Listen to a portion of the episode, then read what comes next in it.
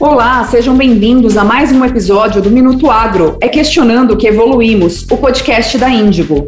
Eu sou a Aline Araújo, head de comunicação da Índigo, e esse é o espaço para você ficar atualizado sobre o que acontece no agronegócio no Brasil e no mundo. Minuto Agro, com Aline Araújo da Índigo e convidados especialistas no agronegócio. No episódio de hoje, vamos abordar algumas estratégias que ajudam o produtor a aumentar sua produtividade nas diferentes fases do cultivo. Para conversar sobre o assunto com a gente, hoje temos a participação do professor Elmar Luiz Floss, engenheiro agrônomo licenciado em ciências e doutor em agronomia pela Exalc, professor e pesquisador aposentado pela UPF, atualmente professor e diretor do Instituto INSEA Passo Fundo, especialista em fisiologia vegetal, nutrição de plantas e manejo de culturas de lavoura. Sejam muito bem-vindos ao nosso podcast Minuto Agro. Professor Luiz, seja muito bem-vindo. Olá, Aline, obrigado pelo convite. É um prazer estar contigo aqui nesse podcast para a gente falar de assuntos importantes do agronegócio, desmistificar alguns, esclarecer outros pontos é, que sejam importantes para os nossos ouvintes. Para começar o nosso bate-papo, eu queria que o senhor contasse um pouquinho para quem está nos ouvindo sobre a sua trajetória, a história de trabalho, como que ela está relacionada com o tema de hoje do nosso podcast. Bom, é, como você já, já apresentou aí, eu me formei em agronomia na Universidade de Passo Fundo, em 1975, e paralelamente eu cursava licenciatura em ciências. De 1976 a 2009 fui professor na Faculdade de Agronomia da Universidade de Passo Fundo, nessas áreas que você já citou, da bioquímica vegetal, fisiologia vegetal, nutrição de plantas e também manejo de culturas de lavoura, eh, na época chamava-se agricultura é, especial.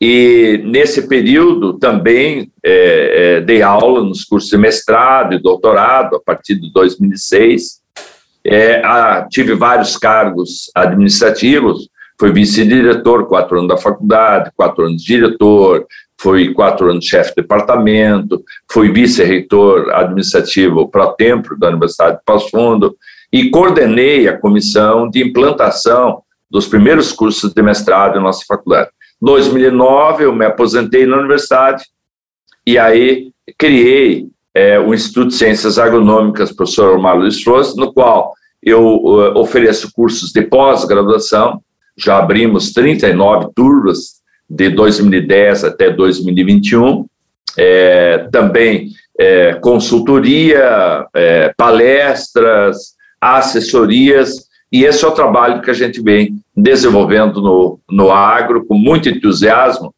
E especialmente estimulado por essas grandes mudanças que vêm ocorrendo nos últimos anos. Para o ciclo 2021-2022, a estimativa era de que o Brasil alcançasse uma safra de 295 milhões de toneladas. Mas a realidade foi um pouco diferente, certo? Como eram, a princípio, as expectativas de resultado para essa safra?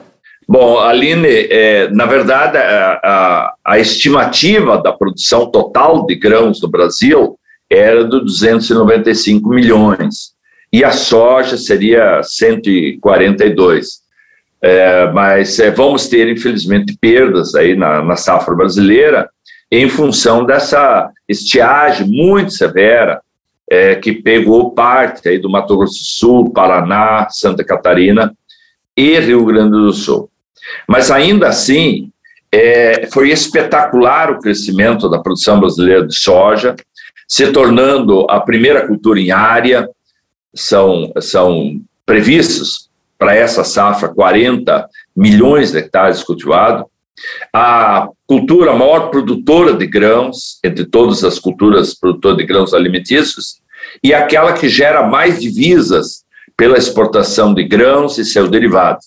Mas indiretamente também, graças à disponibilidade de farelo de soja, da proteína do farelo de soja, combinado com milho, o Brasil bate recordes anuais na exportação de carne de frango e carne suína. Agora, como é que nós evoluímos, especialmente essa grande, esse grande salto a partir dos anos 2000? É, isso se obtém na medida que o produtor vai melhorando é, gradativamente as propriedades físicas, químicas e biológicas do solo, porque esse é o maior patrimônio de um agricultor, ou seja, ter um solo descompactado, um solo com alta capacidade de armazenamento de água quando chove, para ter água quando não chove, de armazenamento de ar, que é fundamental para o sistema é, radicular, um solo com pH corrigido entre 6 a 6,5, uma saturação de base, é, de, dependendo da região, acima de 50% solos arenosos, acima de 70% nos solos é, argilosos, também com uma boa, um bom teor de matéria orgânica, que nós temos que ir crescendo, é, nutrientes disponíveis, e agora, principalmente, também as propriedades biológicas do solo. Estamos entrando na era da, da, da, do uso dos biológicos, dos indutores de defesa. Bom, feito essa base, a escolha do melhor cultivar para aquela região, para aquela época de semeadura, para aquele nível de tecnologia utilizado. Agora, como é que a genética chega na lavoura? Via semente. Então, o uso de sementes de qualidade, sementes de vigor, a qualidade fisiológica mais importante. Uma semente bem tratada, com inseticida, com fungicida, uma boa qualidade da semeadura, a implantabilidade bem feita, uma nutrição adequada. Não existe cultivar milagroso se não tiver disponibilidade de nutrientes. Então, isso tem que ser calculado adequadamente em função do nível de produtividade e da disponibilidade que tem no solo. Um rigoroso controle de plantas daninhas, de doenças e de pragas, porque senão esses fatores sanitários levam uma fatia daquele potencial de rendimento estabelecido. E é claro, a agricultura é uma indústria de céu aberto, é sujeito à variação climática que é instável, certo? Então precisamos também cada vez mais nos preocuparmos com a adoção de tecnologia de manejo para minimizar esses estresses é, é, abióticos que ocorrem com tanta frequência é, é em alguns anos numa região sul, outros anos é na região central e que tem é, tirado é, muito da renda dos produtores. Essa explicação que o senhor deu, ela abriu aqui várias perguntas na, na minha cabeça. Vamos começar falando a respeito do clima, com um exemplo que o senhor trouxe a respeito da quebra de safra que a gente vai ter, o impacto aí que gerou na safra no sul. O clima, de fato, ele interfere diretamente na produtividade de uma lavoura. De que forma é possível utilizar a análise de dados históricos para o planejamento do plantio em busca de uma maior eficiência? Bom, hoje, mesmo os prognósticos climáticos serem prognósticos, é, nós temos hoje uma acertabilidade muito maior que tínhamos há uns anos atrás, em função dessa enorme quantidade de, de institutos de monitoramento das temperaturas, especialmente das temperaturas dos oceanos, porque afinal eles cobrem dois terços é, do globo do globo terrestre. Então, por exemplo, essa estiagem aqui no sul é, do Brasil, ela vem sendo é, prognosticada desde julho e agosto, porque as temperaturas das águas do Oceano Pacífico Equatorial, quer dizer, praticamente sobre o Equador, e principalmente a influência ali mais ou menos do litoral aí do Peru, elas estavam baixas, consequentemente uma menor evaporação. E aí isso afeta sempre é, o sul do Brasil. Chove muito aí no Brasil Central, mas tem escassez de chuva. Só que a chuva não depende só disso, a chuva também depende das massas polares que vêm do sul, que vêm principalmente do aquecimento das águas do Oceano Pacífico Sul e também do aumento da temperatura das águas do Oceano Atlântico, principalmente aqui no litoral aí do Rio Grande do Sul, Santa Catarina, parte do Paraná. Então, no, na outra safra, nós já tínhamos laninha, e assim, e, mas tivemos uma colheita muito boa, porque apesar de não termos aquelas chuvas que vêm desta região é, norte do Brasil, né, que é da região amazônica, que não é a evaporação da Amazônia, claro que não, é a evaporação principalmente das águas do Oceano Atlântico aquecida, é, nós fomos salvos porque a temperatura das águas do Oceano Pacífico Sul e principalmente do Atlântico era maior, então havia geração de vapor e, e fomos salvos. Bom, é, o que, que nós devemos fazer? Irrigação. Mas a irrigação tem limitação, não podemos fazer isso em todas as áreas.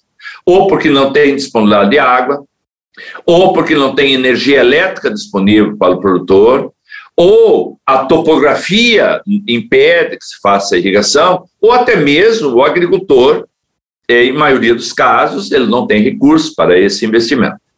Então, para essas eh, estiagens longas, realmente a irrigação seria a única solução e ela não é uma solução é, universal. Hoje ela é feita eh, na soja em aproximadamente 3% da área brasileira apenas. Agora, para curtos veranicos, que também são frequentes, aí nós temos algumas técnicas para minimizar, que é fazer uma boa cobertura antes da semeadura da soja, para que haja maior infiltração de água, é, essa palhada clara diminui a evaporação, então as perdas de água quando para de chover são menores, um solo bem estruturado para que a planta possa aprofundar o seu sistema radicular, porque aí ela busca água em profundidade, isso é com o uso de cultivares de alto vigor, com uma boa qualidade de semeadura, sementes bem tratadas para que as, os patógenos e as pragas de solo não destruam raízes. Então, nós temos uma série de tecnologias de manejo que nós podemos ajudar a planta a formar um sistema radicular mais profundo e isso minimiza os seus efeitos. E, de outro lado, aumentar a capacidade de armazenamento de água do solo através da melhoria das propriedades físicas, químicas e biológicas dos mesmos. Um outro ponto que o senhor citou foi a respeito de novas tecnologias, que de fato são aliadas no aumento da eficiência na produção e na redução do impacto ambiental. O senhor também trouxe aqui o ponto a respeito dos manejos biológicos, que eles são uma grande crescente no mercado brasileiro. A adoção desse tipo de produto gera impacto na produtividade dos cultivos? Sem dúvida, sem dúvida. Então vejam, tradicionalmente na cultura da soja, é, o agricultor, desde os anos 1960, aqui no Rio Grande do Sul, ele começou a inocular semente com, antigamente, risóbio japônico, hoje Brady risóbio japônico, Brady risóbio elcane, que tem a função de aumentar a fixação biológica de nitrogênio. A soja é a nossa cultura econômica mais importante, é o grão de maior valor nutritivo produzido em grande quantidade, é a quarta cultura mais importante do mundo, mas ela é uma cultura altamente ecológica, porque ela produz isso tirando 50% da biomassa seca do ar, com o CO2, como qualquer cultura faz, e a soja é a cultura mais exigente em nitrogênio de todas as culturas produtoras de grão. Em média, aí, baseado aí, é, é, em, em 11, aliás, em 12 trabalhos feitos de extração e exportação de nutrientes, dá uma média de 80 kg de N necessários para produzir uma tonelada. E 85% pode vir da fixação biológica. Então, isso é uma coisa extraordinária, do ponto de vista econômico, já que o nitrogênio é um fertilizante muito caro, que nós poupamos, e com um custo muito pequeno do inoculante e também do uso de micronutrientes que são fundamentais para que esse processo ocorra, principalmente o molibdênio, o cobalto, o manganês, o boro, nós podemos ter isso aí. Agora, nós depois associamos já esse preidrisóbio também com outros micro-organismos, como, por exemplo, o azospirilo, na chamada coinoculação. Esse eh, azospirilo, ele, é, ele faz parte das bactérias promotoras de crescimento, produz uma grande quantidade de hormônios. E esses hormônios, principalmente a auxina, estimula o enraizamento da soja. Ora, aumentando o enraizamento, aumenta a absorção de todos os nutrientes mais eficientemente. Mas também aumenta a formação de nódulos do Brady, do Brady Resolve. Agora nós já temos a questão de três anos, nós temos no mercado micro-organismos também para liberação de fósforo. Ora, os nossos solos brasileiros, de norte a sul e leste a oeste, tirando algumas pequenas regiões, é, eles são pobres em fósforo disponível, aquele fósforo prontamente é, absorvível pela planta. Mas, na verdade, nós temos uma enorme quantidade de fósforo fixado ou ocluído. E nós temos micro-organismos, por exemplo, do gênero é, é, dos, das micorrizas, fungos micorrizas, é, bactérias do, do gênero bacilos, que liberam enzimas no solo, as fosfatases ácidas, que liberam esse fósforo. Então, esse é um outro fator importante que vai ser, deve ser adotado cada vez mais, porque o Brasil é um grande importador de fertilizante de, de fósforo. Aí vem o quê? Nós temos hoje micro-organismos que podemos colocar no solo para aumentar também a disponibilização de outros nutrientes, como enxofre, né? a liberação é, principalmente da, da, da matéria orgânica. Nós temos micro-organismos para controle biológico de patógenos, micro-organismos para controle biológico de pragas. Ou seja, nós estamos entrando na era da agricultura biológica. Isso não quer dizer que nós vamos abandonar totalmente o inseticida ou fungicida, mas é uma ferramenta muito importante, que é economicamente viável, que é ambientalmente espetacular para ajudar num sistema integrado de controle de pragas e num sistema integrado de controle de doenças. O senhor falou a respeito do fósforo e do nitrogênio, e pensando no modo de ação de alguns biológicos, qual que é a importância da solubilização do fósforo e a melhor fixação do nitrogênio? Como que isso contribui para o aumento da produtividade? Bom, é, é, nós sabemos que a expressão do potencial genético dos cultivares é, depende de vários fatores, mas especialmente da nutrição adequada. E a cultura da soja, como já falei, ela é altamente exigente em nitrogênio.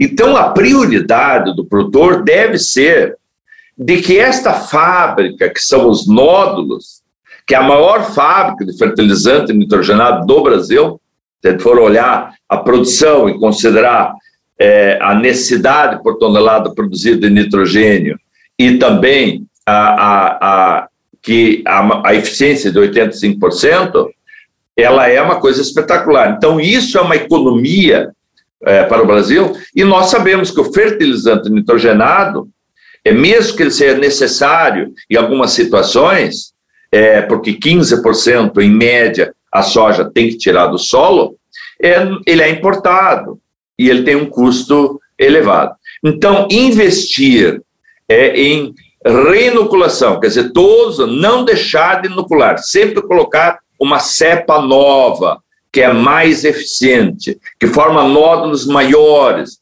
nódulos maiores na raiz principal, que são os nódulos mais eficientes. Fazer a co-inoculação com azospirilo, e está vindo aí também é, pseudomonas, e sei lá quanto nos próximos anos novos organismos ser colocados, dessas bactérias promotores do crescimento que ajudam nisso aí. E no caso do fósforo, isso é uma coisa extraordinária, né? Nós termos o fósforo no solo, mas é absolutamente indisponível para a planta, e ele poder ser solubilizado. Então, é uma tecnologia realmente é, promissora que chegou para a cultura da soja. A fase de desenvolvimento das plantas é uma das mais importantes para o resultado final da lavoura. Quais práticas podemos adotar para melhorar o desempenho das plantas e como que os produtos biológicos podem auxiliar nesse processo? Bem, é, o, o, por exemplo, os, os fixadores, os produtos biológicos fixadores de nitrogênio, de fósforo, eles devem ser colocados é, é, no solo para que, quando haja emergência, eles já começam a contribuir para a nutrição adequada, certo? É, tratamento de semente, mas nós já estamos com excesso de calda, é muito difícil, e realmente a melhor técnica é a aplicação desses produtos, é, com Rhizobias, Ospirillum, Pseudomonas, bacilos, é na linha de semeadura, com equipamentos aí usando aí pelo menos 40, 45 é, litros de calda é, por hectare, para que eles deem essa condição de desenvolvimento é, inicial. Os produtos biológicos, aí nós temos que olhar a natureza do produto biológico e para qual foco nós queremos colocar. É, por exemplo, vou dar um exemplo tricoderma, que é um, um, um, um fungo que controla uma série de patógenos no solo. Esse nós temos que fazer é, uso dele em várias épocas do ano, para ele ir fazendo esse controle biológico e baixar a pressão de, de inóculo.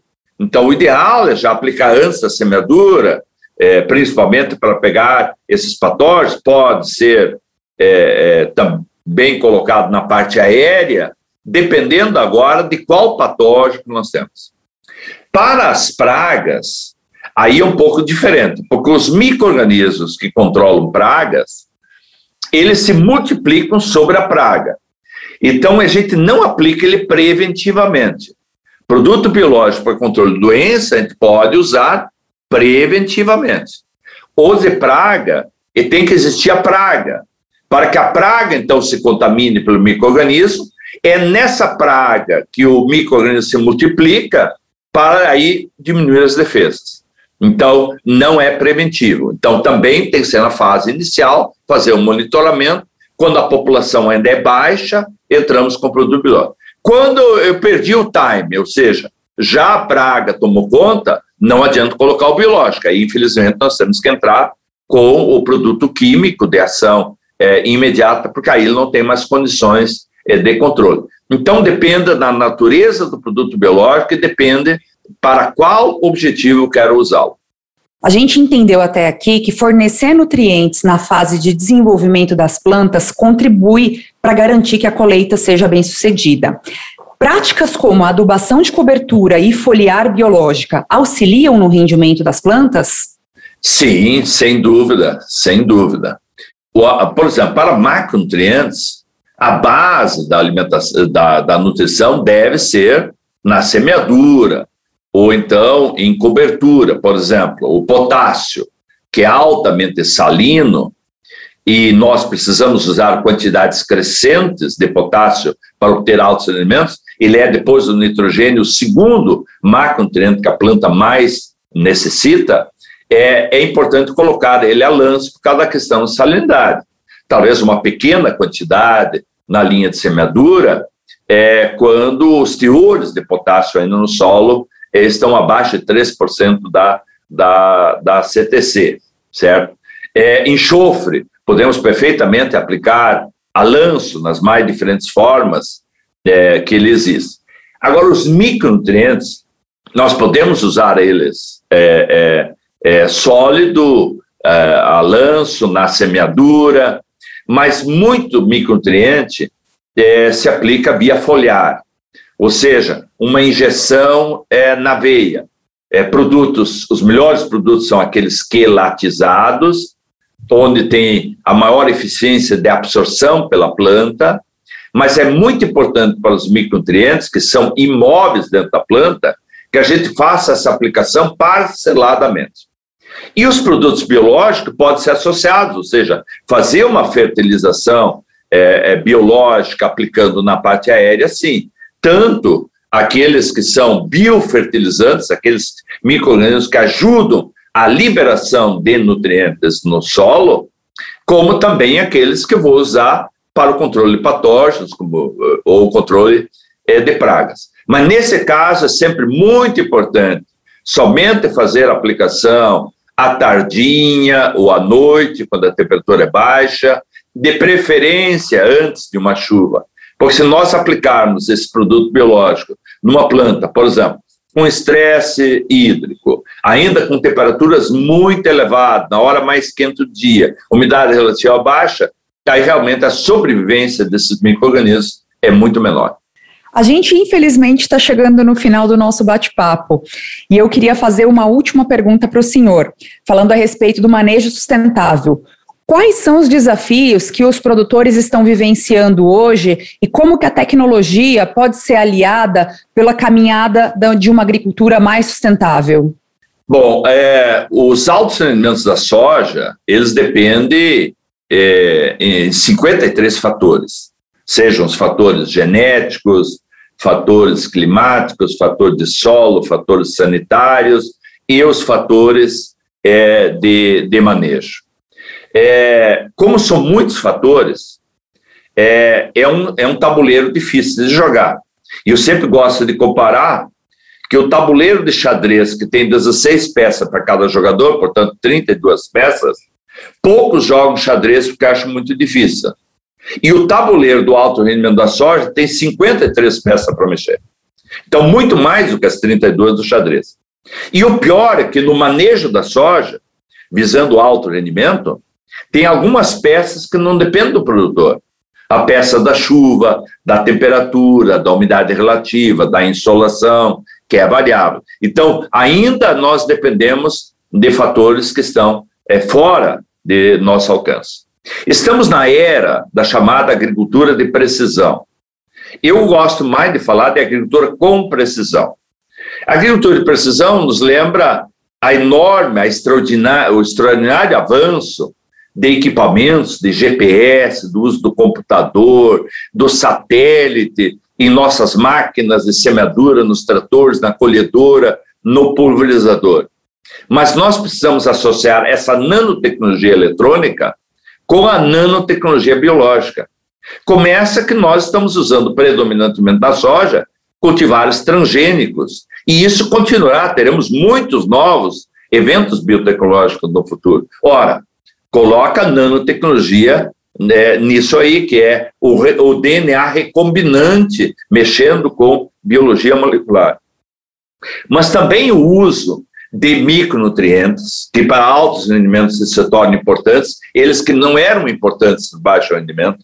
O uso de bioativadores, ou biorregadores, ou bioestimulantes, ou seja, substâncias, sejam é, produtos hormonais, sejam bons extratos de alga, que são estimuladores do crescimento, desde a formação de raiz, da ramificação, do aumento do pegamento, da diminuição de, de, de, de estresses.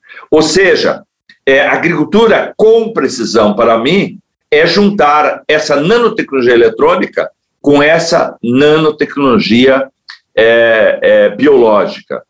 E isso é, o agricultor tem que estar atento, ou seja, nós precisamos produzir mais, nós temos que aumentar a, o rendimento da soja no Brasil de 2021, 2022 até 2050, desses 5.329 quilos para 8.300 quilos por hectare. E como é que você faz isso? Com tecnologia. Muito bom. Esse foi o nosso episódio de hoje do Minuto Agro. Eu espero que vocês tenham gostado. Obrigada a você, ouvinte, por nos acompanhar até aqui.